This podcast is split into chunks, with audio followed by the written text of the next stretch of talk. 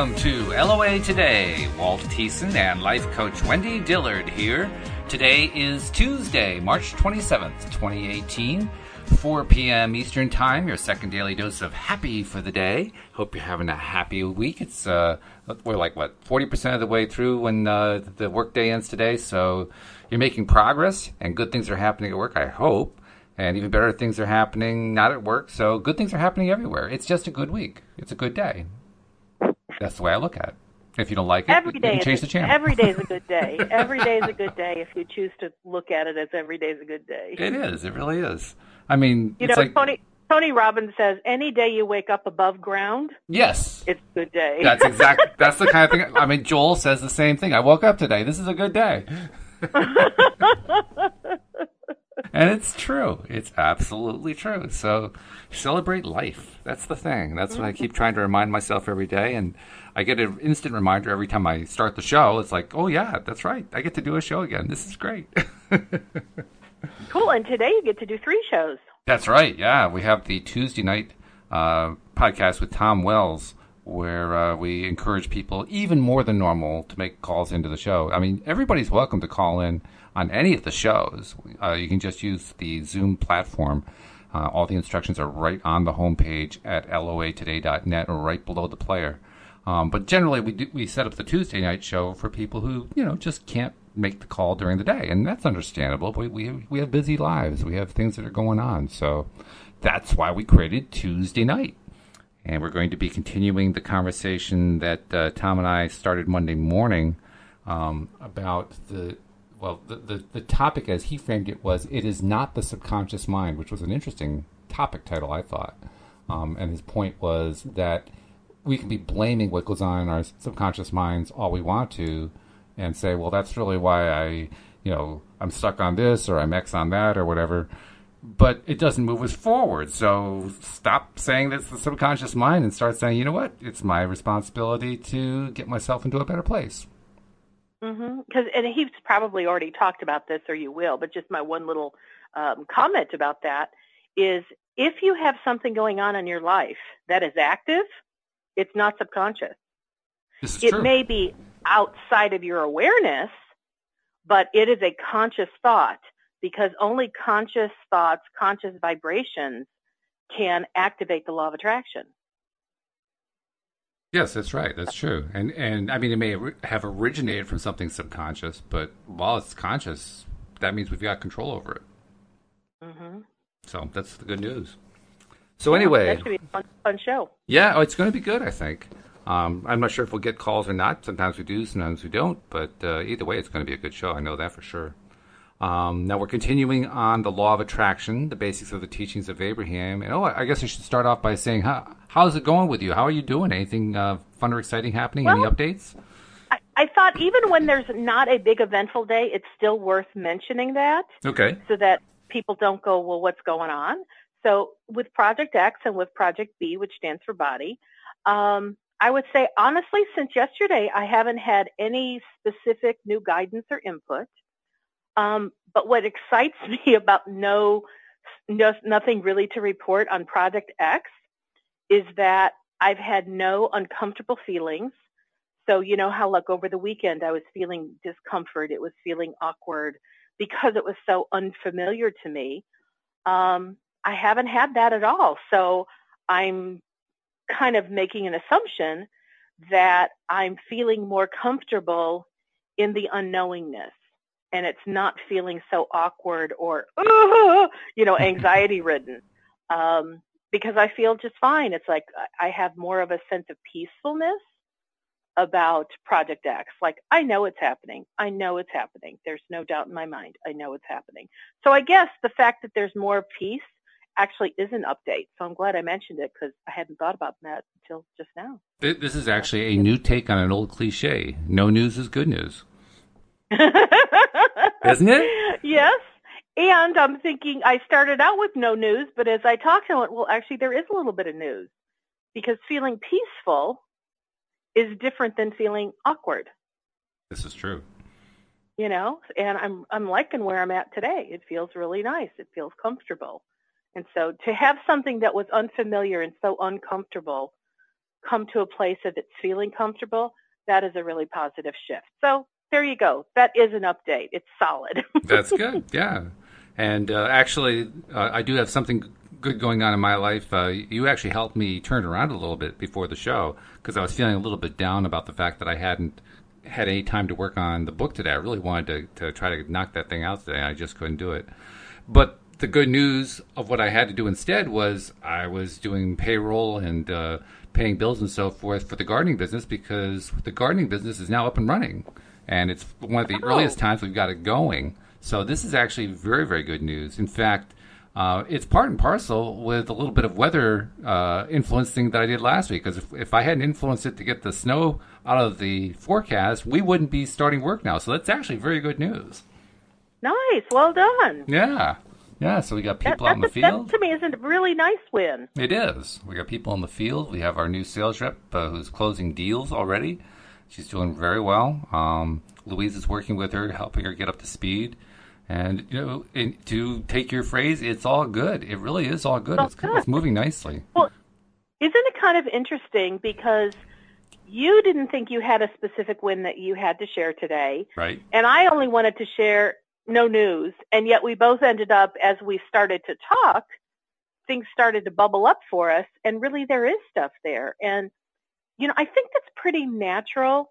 Um, unless you have some big, huge thing that's significant, oftentimes we don't pay enough attention to what's going on to even be aware that we are, in my case, I was making progress and I hadn't even been aware of it because I hadn't tuned in and you hadn't acknowledged, you know, that your garden business is open and things are going well. Exactly. Yeah. And, and, often that's the kind of thing you have to get to using law of attraction deliberately as a creator because of the 17 second rule, right? You, you, you focus on a thought for 17 seconds and it leads to another thought that's as, just as good or a better feeling. And you keep working that way, you can actually work your way up the scale. Well, that's what we did. We did that live here on the show, not intentionally, but that's what we did. And you know, overall, I have to say that as much as I'm very aware that when you invited me to be a part of this show with you, Um, it was to talk about things that could be entertaining, enlightening, inspiring, encouraging.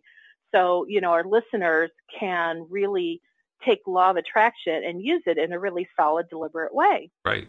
But what I've recognized for myself personally is so much of the time when I'm sharing thoughts whether it's in response to just the conversation or the topic or the book we're reading, or it has something to do with, you know, uh, my projects that I'm deliberately creating, it, it becomes very cathartic for me. And I get incredible awarenesses while I'm talking during our show time. Hmm. And I do my best to like acknowledge that so that listeners can have a, um, something to mark, oh, Wendy just got that spark of infor- information or inspiration right now in the moment. Mm. It's not like something she knew already because I really want listeners to recognize and be aware of how easy it can be to receive guidance and insight when you know what it looks like, sounds like, feels like, etc. Because we all receive on diff- with different modalities. Um, but I, I look forward to our shows because what I was saying to myself today, probably five minutes before I dialed in was, oh my gosh, I wonder what wonderful things I'm going to spin today. there's there's always something. There's always something, and I cannot more highly recommend if you don't currently have a friend or friends to discuss law of attraction with that will absolutely support your ideas and that you can bounce things around. Oh my goodness. If you don't even know how to find them, that's something you just kind of throw out a question to the universe, which is hey, universe, I really would love some law of attraction friends to talk about things because I promise you, when you are discussing the stuff that you want to create in your life with somebody who's on the same page, you spin energy. You, like Walt had just talked about, you know, 17 seconds talking about one topic is enough of a broadcast for law of attraction to actually bring you another thought like what you were just discussing. And if you keep going, you know, like let's say you're having a conversation with a friend and you're talking about something for 10 or 15 minutes. Now, granted, if you're talking about what doesn't work for you, that's not what I'm talking about. But if you're talking about the possibilities and the excitement and things you're desiring to create, law of attraction is on your back in a good way. It's like the wind beneath your wings. Law of attraction is bringing you more and more ideas to talk about and more ways to think about it. And so, like I said, if you don't currently have a law of attraction friend to be discussing your stuff with, just put it out there and say, gosh, I really want that. And just focus on it for a minimum of a minute or so. Even Yeah. if you say over and over, I really want a law of attraction friend. I really want a law of attraction friend. I really want a law of attraction friend, somebody to discuss my ideas with, even for just a minute, and just let it go and move on with your day. I promise you, within no time at all, somebody will match that call and you'll, you'll have the friend to kind of spin your ideas with, and it will propel your life in a really positive way. Oh, no doubt about that. And in fact, uh, it it will help you attract friends. I mean, it it's not like you only have to put that out there. You can also take inspired action when you get the inspiration after putting it out there, and you probably should if you get the inspiration, as we'll talk about in a minute. But uh, the the point is when you when you attract that friend and, and they actually show up into your life, and, and and it's not just one friend. Sometimes it's more than one friend. Let me tell you, even if you're not talking LOA all the time, just because you're like minded, conversations become really fun.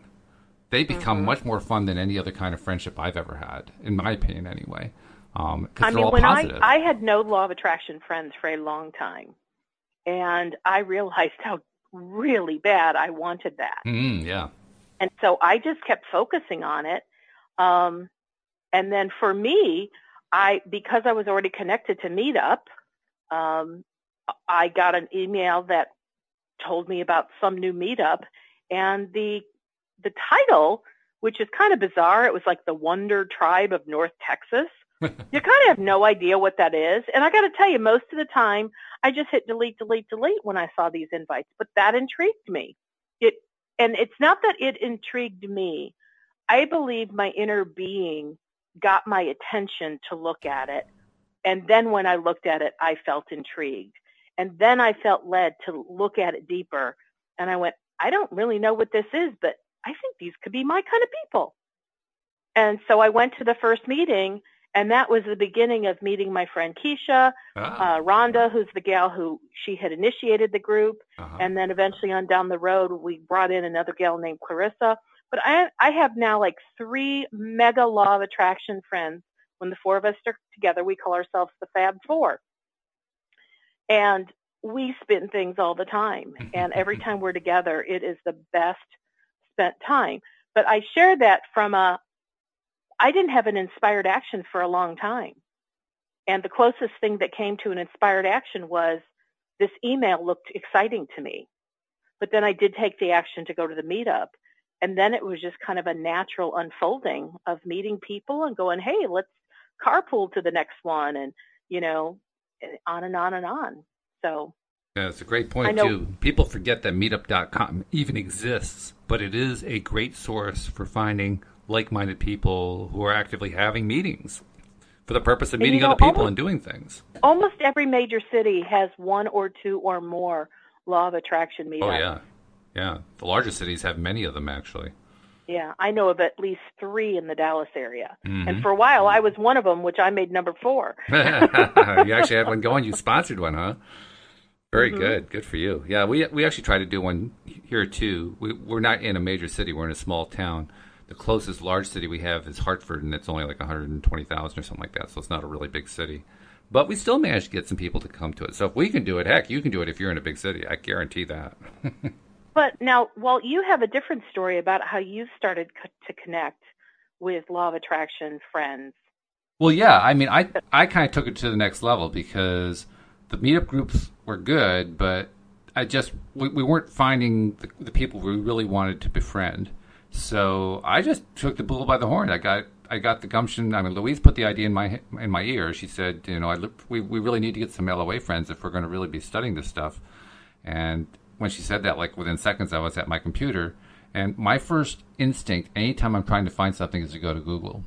In part because I'm good at searching, but in part because it's like a wealth of information. So I just started doing searches, and and they weren't complex searches; they were really simple ones. I do plenty of complex searching, but not this. This is like I live in Connecticut, right? So Connecticut law of attraction, that's a really tough one. Or Connecticut law of attraction coaches or or Connecticut law of attraction friends. You know, it was just really basic uh, searches like that. And we ended up finding about a half dozen people within a very, very short period of time. So, you know, even Google's going to be something that's a good resource for finding friends. It's, it's not like you have to just wait for the universe to deliver something. You just right. You, you, you take. But I like how action. you said Louise put the idea in your head. She did, yeah. And as soon as she mentioned it, you looked at your computer, and that kind of sparked you oh, to the idea of let's instantly. go Google search and see what's out there. Yeah. So you were getting some guidance, even if you didn't call it that at the time. Mm-hmm. Yeah. I mean, the, the guidance was inspired by what Louise said. So you know. Plus, if, if my Cool. wife asks me for something, I always try to find a way to, you know, give it to her if I can. If there's, if there's any way to do it, so that that just kind of adds to the motivation. Good husband. Yeah, Good yeah, husband. yeah, yeah, yeah.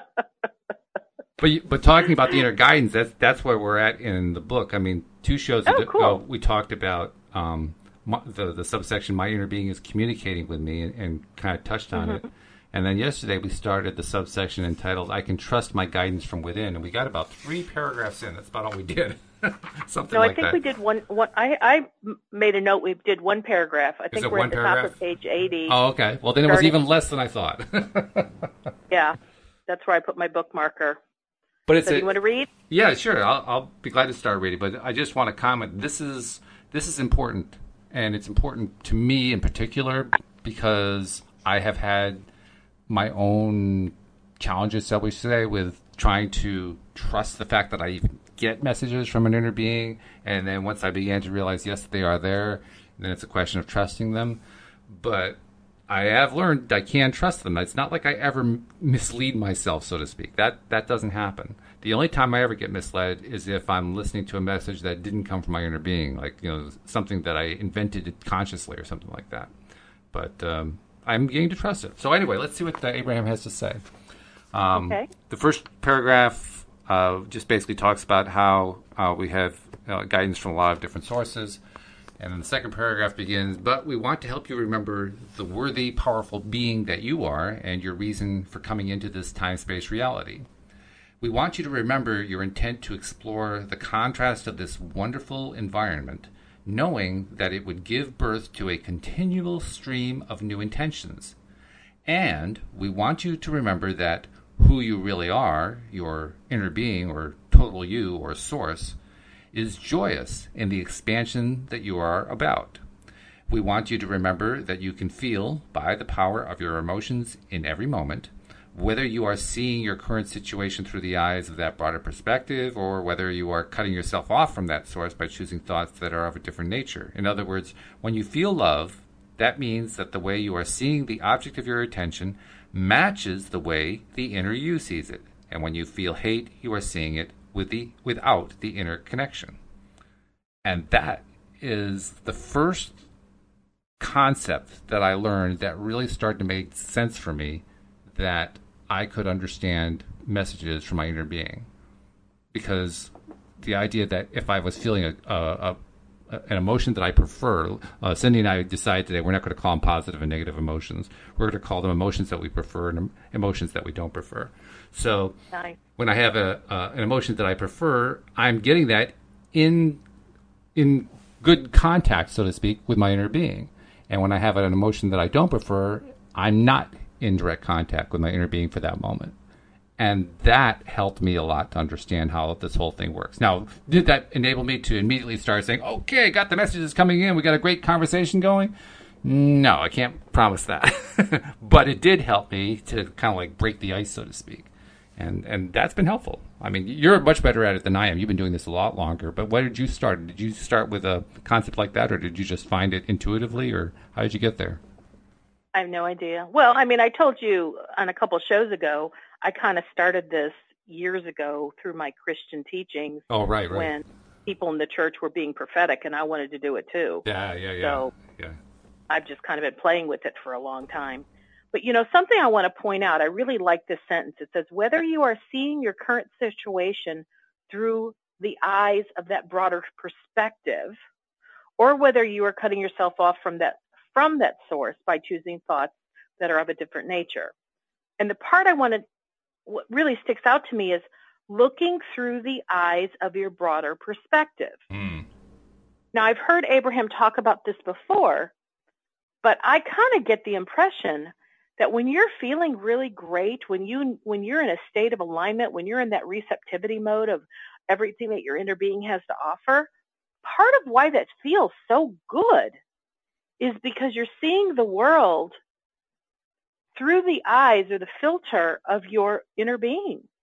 You see it the way your inner being sees it. And when you're seeing the world the way your inner being sees it, how can it look anything less than stellar? Because our inner being doesn't ever focus on anything of a negative nature. It only focuses on things that are of a positive nature, things that are, are your preferences.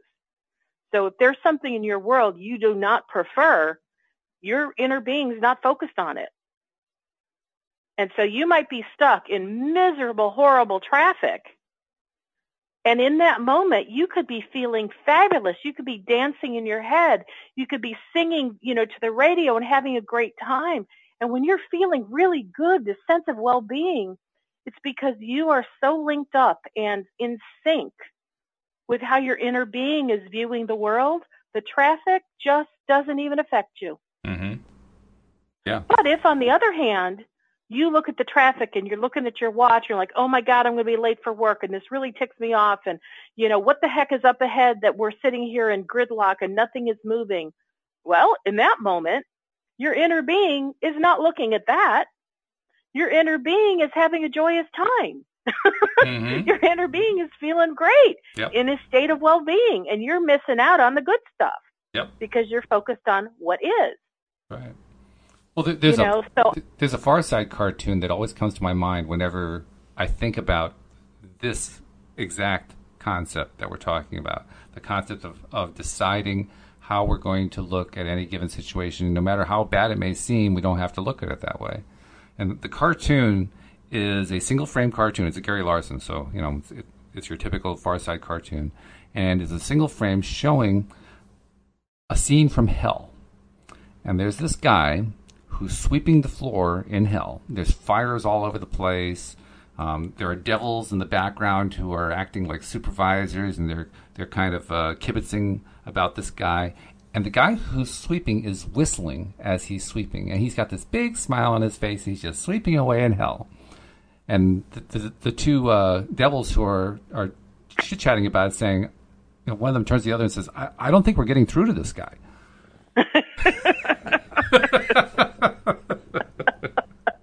and that's the point. When you when you're yeah. focusing on on what you see as the good side, the bad stuff can't get through. It just can't. so here he is sweeping up the soot and the ashes from the coals of of the fires of hell. But it, it's a, as though he doesn't even realize he's in the fires That's right. he's whistling while he works. Exactly. exactly. I like that. I like that a lot. I, I particularly like frustrating devils. that's, that's good. so anyway, if we continue, it says you, intu- you intuitively knew all of this, especially when you were younger. But gradually, most of you were worn down by the insistence of those older and self described wiser others who surrounded you, as they worked hard to convince you that you could not trust your own impulses. And so most of you physical beings do not trust yourselves, which is amazing to us, for that which comes forth from within you is all that you may trust. But instead, you are spending most of your physical lifetimes seeking a set of rules or a group of people, like a religious or a political group, if you will, who will tell you what is right and what is wrong. And then you spend the rest of your physical experience trying to hammer your square peg into someone else's round hole, trying to make those old rules usually those that were written thousands of years before your time, fit into this new life experience. And as a result, what we see for the most part is your frustration and at best your confusion. And we also have noticed that every year there are many of you who are dying as you are arguing about whose set of rules is most appropriate. We say to you that overall, all inclusive, never changing set of rules does not exist for you are ever changing, growth seeking beings. That's a That that's a warm a thought. That is a mouthful because we are continually changing. Yeah. And that's why, you know, I, I've joked about this before with, with friends that I really wish that like our legal system, um, our lawmakers would put 10 year expirations on every single law. Oh yeah, And that's a good idea. The law automatically expires after 10 years unless somebody brings it up and says, let's reenact this. Right. And the reason for my thinking this way, and of course, I'm not married to the idea of 10 years. I'm just throwing that out as a concept. But I, I believe that there is a lot of validity behind something like that because we as a society change, we as individuals change, we as people within a region change. You know, I'm different today than I was yesterday. And I'm certainly a lot different than I was a year ago or 10 years ago, you know, or the more further back I go, the more I'm not the same.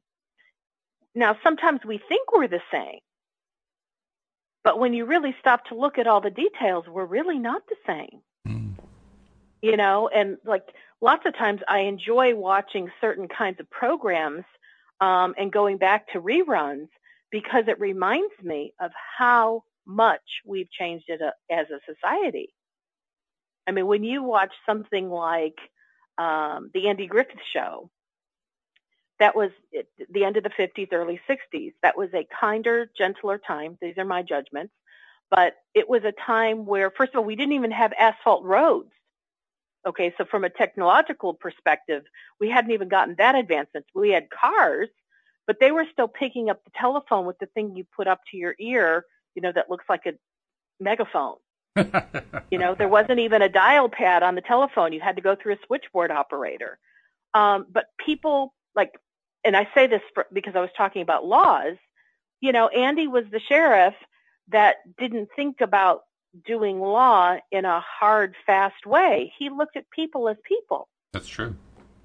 And because of who he was and because of where our society was at the time, he could he did have to follow the law, but at the same time, there were plenty times he just made his own personal judgments. Like, you know what? We're not going to be hard-nosed about this. You know, we know this person's going through a hard time and let's just talk to them and and if they seem that they're re- repentant and they're willing to make some changes, you know, we're not going to throw them in jail. hmm Well, you know, certainly that is not something that happens today. Not very often. Today, it's kind of like you can't talk yourself out of getting thrown in jail today, you know, because that police officer would lose their, their license, you know. But then if you scroll forward into shows that were done in like the 60s and the 70s, you can see a lot of disrest or just, just a lot of desire for things to change. Like I think of the show Good Times Mm. you know it was this poor family however they were trying to figure out a way to to move it on up just like the Mhm. jeffersons Right. you know that was moving on up um and then if you move on to shows of the 80s and the 90s it's like you see a progression. And when you start to really pay attention you go wow we have changed a lot. As a matter of fact what stands out to me today I was watching, this was interesting. I was watching a new show called Instinct and it aired two weeks ago, but it was on Sunday and apparently there was some kind of sporting event that caused all the programming to get bumped because the, the uh, sporting event went longer. So I ended up watching the first 30 minutes, or the first 30 minutes of what had been recorded was the tail end of 60 minutes. Hmm. And I wish I could remember the country that this guy was from, but it was someone from the Middle East. It could be Iran, Iraq, Afghanistan. I don't know. One, one of those or a different one. But, you know, he had the Asian, you know, um, like towel wrapped around his head and the rope around it. And he was speaking in his native language and there was an English interpreter. And here he was saying things like, well, you know, now that I'm the ruler, I'm doing things differently. And for the very first time ever, women in that country are now able to like go to driver's ed. They're going to be able to drive cars. They no longer have to wear the covering on their faces. And I'm like, whoa, this is amazing. And he went on for 30 minutes talking about all these changes that he was making and it made it look so fabulous. And this had been a country where they were just laden in so rules that were that you and I would probably call unkind. Mm. And I'm thinking, okay, now I saw this on 60 Minutes. How come this is not all over Facebook? How come this is not like the giant headlines in every news feed? Because this is the change I think so many people have been looking for. Mm-hmm. You know, and then I was watching a program, um, the, the like selling big mansions kinds of things, and I was watching this thing on Dubai. I was sharing this yesterday, and the ruler of Dubai said, you know what, we wanted to look at plan B because what if at some point, even though oil was our major export, that we may run out of oil, we need something else. He literally, I mean, Dubai was like a little teeny piece of land. And I don't remember if he shipped in dirt or pulled up sand in the ocean, but he like created a bunch of peninsulas that are in the shape of palm fronds. It looks like a palm tree when you look at it from an aerial view. And Dubai is one of the wealthiest, richest, country, richest countries in the world, and its main thing is tourism. Mm-hmm. And almost every dwelling there is a palace. And he created that out of nothing. Mm. And I remember years ago, a princess from Dubai was being uh, interviewed by Oprah and she talked about how it's the most exquisite place in the world. And I got to tell you, by comparison, she made the United States look like a ghetto. how she talked about it. And I'm thinking, why are these not the things that we're talking about? Because this is, oh, here's another thing in Dubai. You don't even have to lock your doors. There's zero crime. Zero crime. Can you mm. imagine a, a place, a country that has zero crime? Pretty wild what must they be vibrating to? What are oh, the yeah. thoughts that the people who live in Dubai? What the, what must they be thinking? I, I guarantee you, they're helping to increase um, uh, the the positive stuff that's going on in our in our global consciousness. Mm-hmm. And so, you know, to me, this this is part of what peacefulness is in this world. Mm-hmm. And you know, the the the pageant things, you know, there there's kind of the stereotype that, you know, well what what what do you stand for? Oh, I want to see peace in the world. Guess what? We're seeing some peace in the world. Yeah. There it but, is. you know, if you don't know what to look for, sometimes you don't even recognize it's happening. Or in this case, I'm noticing it, and then I'm noticing that it's not more widely being talked about, yeah. which is kind of to my surprise. I'm like, hey people, this is what we've been looking for. By so the way, the, uh, thought, the, the, the gentleman from Saudi Arabia who you were talking about is, I believe, the crown prince. His father is still the king, but his father is basically retired from public life, and his son is now taking over. Um, so this is him beginning to assert his authority and so forth. And he's also done some crackdowns. He, he's not a totally wonderful guy, but he's done some good stuff too. Um, one of the key points to understand about the the women driving thing, this has gotten zero attention Women actually used to be able to drive in the early 1970s. It was the Iranian Revolution that led to the banning of women from driving. Really? Yeah, yeah. It's it's very very few people in the West understand that that was the case, it, but it, but mm. that was actually the case, and well, I'm glad that you have the supporting documentation to go with my story because yeah. you know the better details. I just knew the big picture. but you're right. This is the good news that's going on, and and I can't say everything that's happening there is wonderful. It's not. There are a number of things. He's done some crackdowns that are a little bit bloody, to say the least, and and I would say violate civil liberties of people and so forth. But I also understand why he was doing them, and I can kind of, sort of, somewhat in a little bit of a way, understand his viewpoint in doing it. You know, but my point is, he's not all sugar and honey. There is a, a darker side to his rule, but, but nevertheless, that, but nevertheless, but, there's still well, the good things going on. The good things are happening anyway, and that's really what the most important part is. All the negative things you just said is not what I want to focus on. I purposely wanted to focus on the things that we've been asking for are being displayed in different right. pockets of the world. That's right. The only reason I mention the negatives is that very often people come from the negative place. So I want to reach out to them and help pull them in instead of, you know, jerking them over to it because otherwise they may not even pay attention to it. but I agree with you. We want to be focusing on the positives, and the positives are very positive. There's a lot of good things going on. And I don't want to focus on the positive just for the sake of focusing on the positive. I bring it up because there are things that are happening in our world we've actually been a part of asking for, Yes. but we probably don't even realize that what we've been asking for is starting to occur. mm-hmm. It's starting to occur. Just like um And it has you been know, occurring, by follow- the way. well, you know I don't follow politics in the United States. Right. Um, of- of course, I do know that President Trump is the president of the United States.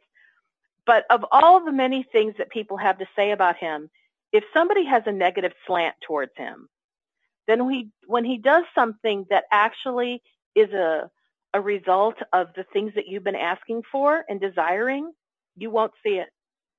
True. If you stay focused on only what is negative and if you continue to judge the heck out of him, then when he does things that are actually what you desire, you won't see it because you're so vibrating to um, an energy that it would block you from seeing anything that you desire actually showing up. By the way, I have a And trivia the- question for you. Yeah. I- I- Go ahead. You, you, you talked about Andy Griffith and how Mm-hmm. that was back in the day where you, you not only not only made your own phone calls, you had an operator doing it, but Mm-hmm. everybody knew who the operator was, and the operator knew everybody else's business. It- She was actually the the center of all the town gossip. So here's my trivia Yeah. question: Do you know what the name of the operator was in the Andy Griffith Sarah? show? Sarah. Sarah. Yeah. and you didn't think I'd know that, huh? No, I thought you'd know it.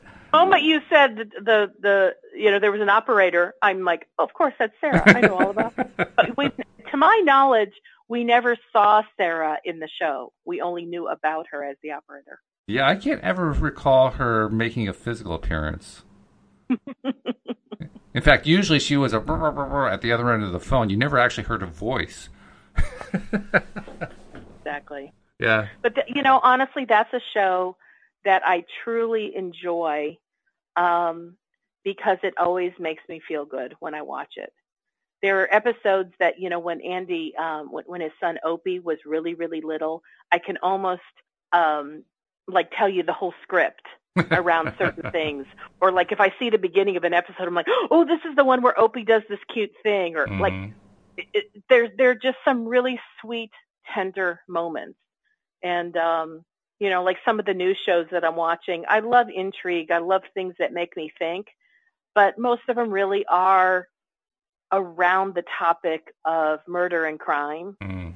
um, or like if I watch any or doctor shows are about death and disease and things like that. And you know, the thought was going off in my head the other day. I went, you know, I love intelligent programming, things that make me think. Surely there are topics or subjects that things could be surrounded by that could give us intelligent programming. Um, and then, of course, immediately I have my own internal response. On the occasions that that happens, I notice those shows don't last long. Um, and, I'm just making the assumption that, you know, shows don't last long if they don't get good ratings. And if you don't get good ratings, then people, you know, sponsors are not going to pay for them. Um, and so sometimes intelligent programming, what I call intelligent programming, is not the most um, well watched because a lot of people just want something lighthearted and silly or fascinating or, you know, and I get that. I'm always looking for really good intelligent viewing. well, of course, yeah. I think most people are, and and the whole motivation of having positive shows that actually have an audience. That's one of our big motivations here with the podcast. I mean, that's agree. that's that's Yep. the goal, you know, to get this this great big following, a great big audience, so that we can have more of a positive impact on a broader range of society by bringing in positive entertainment. I, I think we can actually um, bring in a positive entertainment revolution, and I think that. I, I think there's plenty of room for it. it. I don't think it's going to take a lot to make it happen. The the thing that always goes through my mind whenever I'm thinking about this exact topic of how do you reintroduce positive entertainment in a way that actually retains an audience. The same thought keeps going through my head over and over again. And that thought I, I associate most frequently and most readily with what they call reality TV. And the typical reality TV show, uh, particularly if it's one where there are a number of people who are involved uh, on some sort of a relationship basis, it's the mm. same formula. And the formula goes like this Person A and person B are having some sort of a problem and it's a really big problem that could lead to all these other things that are going to go wrong. So now we will interview person A to find out what person A's view is of that problem, and then next we'll talk to person B, you know, in a cameo to find out what person B's view of the problem is. Then we'll go to commercial, and when we come back to commercial, we will review what person A said about the problem, and then we will review okay. what person B said about the problem, and then finally, somewhere in there, after a whole bunch of these things of focusing on the problem, we'll introduce the solution, and we're done with the episode. And what I want to do is say, okay, let's follow the same progression. Let's just change the slant of it. Let's introduce the problem and then talk to person B and see how person B introduces a solution and person A also introduces a solution and then they work together to create the solution and then we go to break and when we come back we reiterate the solution that they came up with and then we talk about how the solution produced these wonderful results and then person A person A in a cameo talks some more about how the results were wonderful and person B talks about how the results were wonderful and then we end the episode. Now wouldn't that be a different reality TV? Well, so in summary, you're saying that what you generally find in reality TV is that continual reiteration of what's not working. And what you would like to see is where it is working. Starting from it didn't work. Because conflict is how stories become interesting. But what TV focuses on, what most mass entertainment focuses on, is just keep grinding on that conflict. Just keep building that conflict right. and building right. and building and building and building because it gets so intense when we build it. Well, you don't need well, to keep doing that. You already have them hooked. Quite fun. I've thought about. I love reality TV. Not every single show, but I love the concept of reality TV. And if anybody who's listening knows anything about or knows a producer or knows whatever that would like to do some kind of a law of attraction reality TV, okay. I'm ready. Hmm. I'm okay. serious. I am ready to be a part of something like that, to be a part of that kind of production, whether it's behind the scenes or walking around with the microphone pack, you know, connected to me and having someone follow me around. I'm ready to do that. Wow, the gauntlet has been cast. To, I'm ready to do LOA today on TV, whether it's cable, whether it's on Amazon Prime, whether it's any of those. Anybody who knows how to put that kind of thing together, I'm ready to make that happen. I'm ready to be a part of it. That would be fun, yeah. I have to admit. To, to, to do LOA today on TV as a real TV show, that would be fun, I have to admit. Yeah. And instead of having, quote, listeners, we would have specific people who they have real stuff going on in their life.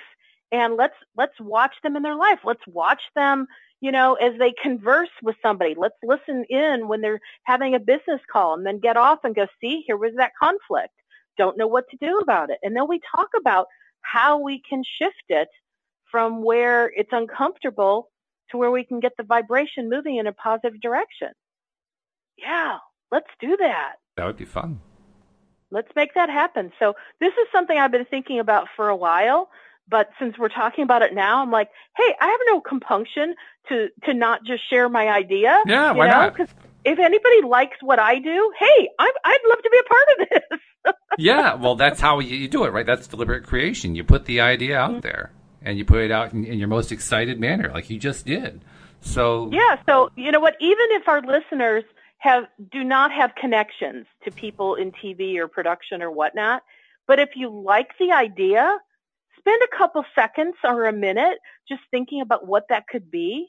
And I guarantee you, we will spend the energy, and before you know it, my phone's going to ring and I'm going to get somebody to say, you know, Wendy, I don't, I've never met you, but I heard about you through somebody who listened to you and you want to do a reality show. Well, I'm a TV producer and I'm looking for a new platform and I'd love to do something that speaks a positive message. I want to get that phone call. I want to get that phone I call. And I think that phone call is ready to be made. Whoa. I'm getting a chill right now. That is so cool. very, very hey, cool. When I came up with Project X, I said I want to start playing with deliberate creation, yeah. not just taking the little stuff in my life and making it better. I want to go out big because I had one of my dear friends named Rhonda. We were in a call one day. She's one of my LOA friends. And I was talking about something that did, just didn't feel like it was moving the way I wanted it to. And she said, Hey, Wendy, I've got this question that just popped up for me to ask you. I said, Okay, what, what is it? And she goes, Are you playing too small? and I got to tell you, I like burst into tears. Really? And, yes. And I said, Yes, I'm playing too small, Rhonda. That's why my life wasn't feeling satisfying and really juicy and good at that point. I'm playing too small. I want to play bigger. My life has been has positioned me to play bigger. And I said, I don't know what that looks like, but yes, I am not willing to play small anymore. So I know this radio podcast is about me playing bigger. This is a bigger arena. I'm talking to more people than just me and my cat. Um, we want to thank you, Cat, for being a listener. well, actually, my cat is now a non-physical, so I'm sure she listens all the time with all ah, her other feline friends. Okay, all right. Um, but I'm I'm ready to play bigger than even what I've done on the radio show. I want to play bigger, bigger, bigger, bigger, bigger, bigger. I like bigger. So there you have it. Well, so I'm you want board. to call it, I've thrown down the gauntlet or whatever we want to call it. I have now declared it. So we could call this. Let's see, I've already done Project B, so I can't do Project Bigger. But um, I don't know. I'll come up with it. But it's just it's part of my my own personal intention of playing much on a much bigger scale, much bigger, broader, because I'm ready. And you know what? For anybody who's listening, if you feel like your life has been too small and that's what's not working for you, because you know that within you, you have something bigger, either that you want to say or that you want to do or that you want to contribute or you want to experience, be willing to say, yes, I want to play bigger. And when you say that and you mean it, the universe goes, okay, we can make that happen. It's a good idea. I like that a lot. Just the idea of, of deciding to live bigger, to enjoy bigger, to have bigger, to do bigger. That, that's I mean, it could that's mean a great concept. it could be traveling more. It could mean deepening the love relationship you have. It could mean having children. It could mean, you know, going to the furthermost parts of the world and helping to create something to help people have great drinking water. I mean, it could be inventing something new. It could be starting a new company that makes a difference. I mean, there's so many possibilities. It could mean you you have this artist in you and you've never allowed yourself to paint. Go take a painting class, you know, or or you've always wanted to like go on a, a 25k run. Well, run around the block. Start somewhere. but play bigger. Be willing to be all that you came here to be. It's it's a fascinating who we, thing. Who we really are is big it is really big. Who we really are is amazing. And most of the time, we're not tapped into the fullness of who we are. That's We've only allowed ourselves to experience based on the rules that we live in or the relationships, you know, and, and the people that say, no, you can't do that. You know what? You can do truly, you can create and do whatever you want, but you've got to be willing to stay focused on it. It's a funny thing. It. It's a funny thing too because we actually have a whole bunch of stuff that we put into our vortexes over the years that we've forgotten is even mm-hmm. there. You know, so when you start thinking big like that and, and just literally abstractly big, not necessarily getting specific about it, what you're basically saying is, okay, universe, let's have a big delivery from all that stuff I've been accumulating in my vortex all these years. Mm-hmm. And and I'll say this, not at all to be negative, but to just to set expectations if there's something that you have been desiring for a really long time, but you've never allowed yourself to go put a stake in the ground to go, yes, I'm going for this thing. Oftentimes I'll have clients and friends say to me, okay, I made this big declaration and this, then this cascade of crap showed up in my life. And I say, here's my response, rejoice and get really excited and have a party You're like, are you kidding? Get excited because you put a stake in the ground with so much fervency, with so much intensity, and the universe is trying to bring it to you. And the things that in the past have stopped that from happening are showing up. And it's like these are the roadblocks that kept you from doing it. And it's time for you to look at the thing that's in the middle of the road, keeping you from going forward and go and look at it, talk to it, ask it questions until it no longer is blocking the road. Because when you find new perceptions and new ways to look at things that used to be a problem, and you go, huh, that's not a problem after all. I thought it was, but it's not. I promise you, it moves off the road. It moves off the road. And so get excited if stuff starts popping up in your life that you think is gicky. Because that just means that you've put a big ask into the universe and the universe is working to deliver it. And that thing just showed up to say, talk to me, ask me questions, find out why I'm a lie, find out why I don't want to be the roadblock anymore. And then the roadblocks move and you go on. And, mm. you know, I've talked about Project X and the roadblocks that have popped up in my world, things that I didn't have beliefs to support me or I felt some fear or, you know, et cetera, et cetera. But each time something popped up, I addressed it. I didn't bury it. I didn't deny it. I didn't shrink away from it. I didn't get afraid of it, even if it was fear. I wasn't afraid of the fear. yes. And I looked at it and I went, huh, well, that fear has been there for an awful long time, but it's based on things that are not even true because I talk to this stuff. And when you talk to it long enough, you get a whole bunch of insight and you go, huh, well, that's not even a real roadblock. Poof, and you flick it off to the side. Cindy and I were actually talking about a variation on this. We were talking in relationship to relationships, to, to uh, overstate a phrase, um, but specifically the idea that when we have people in our lives who we are having some sort of trouble with, or you know, we're we're not enjoying the relationship, we're not, you know, we're, maybe we're in fights, maybe we're you know in a constant struggle, anything that's got a non-preferential side to it like that. The moment we start shifting our vibration by focusing on what we do want instead, a fascinating thing happens. Those people go away and we were talking about that. that that's a really weird thing, but it's true. It does happen very, very consistently when there's somebody who's in a in what you would consider to be a negative space and something a, a space that is all stuff you prefer not to have, and you focus instead on the stuff that you do prefer to have. The person who continues to focus on that non-preferential stuff stops being in your space, and it happens yeah, in a relatively short period of time. Because if they're no longer a match to that which you are focused on, then even if they are in your life, they no longer bother you, or they will step away and move around you, or they literally will no longer be in your life. Like so they won't call you anymore. Right. Or if they work or if they worked with you, they'll get a new job or get moved to a different business unit where you don't have to work with them anymore. But yeah, the universe is constantly rearranging things based on our vibrational broadcast. What do we match? What do we not match anymore? And of course, as you pointed out, the cool thing is it's not just with relationships. It happens with everything in our lives. It happens mm-hmm. with any roadblock that we've been putting into our own way.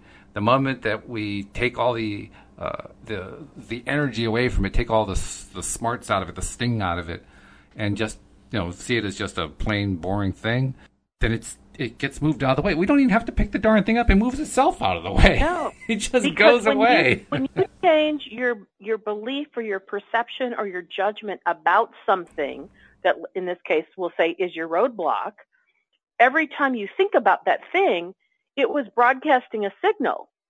But if you change what you perceive about that roadblock and it no longer seems to be a roadblock, it's kind of like a, a non-thing, you now have changed your vibrational broadcast. And therefore, that roadblock is no longer a match to your energy.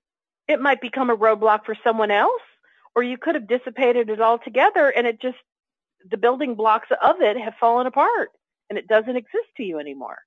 Yep, very true. When, when we were reading from the book, we had uh, reached a point where we talked about how we are ever changing, growth seeking beings. And that's where you went into a, a, really interesting thing that kind of led off this whole segment of conversation here about uh, the legal system. And wouldn't it be great if we had a, a legislature that passed a law that said all laws expire after 10 years unless they're reenacted, that kind of thing? Well, Mm-hmm. I was just looking ahead to the last two paragraphs of the subsection. You'll never guess what they're talking about. Let me read it to you. It's kind of interesting. First of all, they're, they're talking about uh, this idea of we being ever changing, growth seeking beings. They say if your house were on fire and the firefighters came with their truck, that marvelous equipment with the big long hoses and all the water surging through it, and sprayed their hoses into your house and extinguished the flame, you would say, indeed, that is most appropriate behavior. But if on a day when there was no fire, those same firefighters and those same hoses were to enter your house, spraying water around, you would say, indeed, that is not appropriate. Actually, I'd probably say something a little bit more four letter than that. There'd be expletives all There, over the place. there would definitely be. Yeah, like, what the bleep are you doing? And so it is with the laws that you are passing relative to one another. Most of your past laws and rules are not appropriate to that which you are now living. If you had not mm-hmm. intended growth, you would not be here in this physical life experience. For you are here as an expanding, ever changing, growth seeking being, because you want to add unto that which you understand, and you want to add unto all that is. If that which was figured out long ago was the ultimate, then there would be no reason for your existence today. And so let me say, whenever Abraham refers to all that is, that is the reference to what many people would call God Right. or source energy. That is the accumulation of all inner beings to get in, in a togetherness of all connectedness, the grand creator of all, if you will, is what how Abraham refers to all that is. And so if you don't know that, that little phrase can like slip right past you. Oh, I see what you mean. yeah. Um, Yeah, that's true. Yeah. You have to understand the context, and, and that context comes about over time. I found that there is no particular passage from Abraham that explains the whole thing in a nice, neat package. So you have to kind of piece it Like, together as you read glossary. everything. There's no glossary, right? There's no the glossary of there's no glossary of the uh, expletive terms that we didn't actually use in the podcast. No. So it's kind of like all that is, and they put that the all that like the, beginning of each is. word in caps. Yep. All that is is kind of like the, the God Right. is God, however we want to name our highest entity.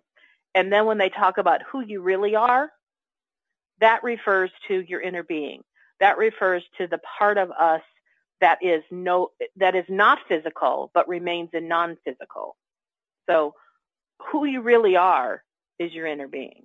And interestingly enough, I, I've noticed in that Facebook group that you and I uh, spent some time in that uh, there was one time a post asking the question about, you know, explain God, explain source, explain all of this stuff. And really fascinatingly, the vast majority of commenters all express exactly the thought you just put out there, even though the vast majority of them describe themselves as people who you know listened to the secret or followed other teachers or whatever. So it's not just an Abraham concept. Is my point. I mean, clearly, I think hmm. Abraham explains it better than, than most do. But this is a, a rather broad, broadly understood point that come that people from a lot of different viewpoints come to. Uh, the idea that all that. these are yeah, I thought that was fascinating. But it's but I was amazed. I would if I had to estimate, I'd say eighty to eighty five percent of the comments hit on exactly that point. Very Yeah. cool. It was very cool. We're down to our I last like- minute, We're, so we got to. Unfortunately, we got to stop it right there. Uh, if you have a quick comment, I can let you get it in there, but uh, we got to be quick. No, no, go ahead. Okay. Do your closing thoughts. Well, the, the the main closing thought I want to introduce is sometimes people need to talk to somebody, and you're a good person to talk to. So if they want to talk to you, how do they reach you? They can go to wendydillard.com and they'll find my phone number as well as my email address there. I love the way you keep it simple. Well, we actually got through that section. We get to go on to the next section tomorrow. Isn't that cool?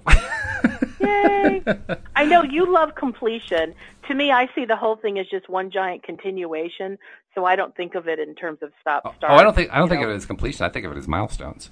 Ah, okay. Okay. we well, just that's passed. cool. We just reached another milestone. This is great. so let's do it again tomorrow, All right, I'll be here. and we hope that you'll join us as well here on LOA Today. Goodbye, everybody. Bye bye now.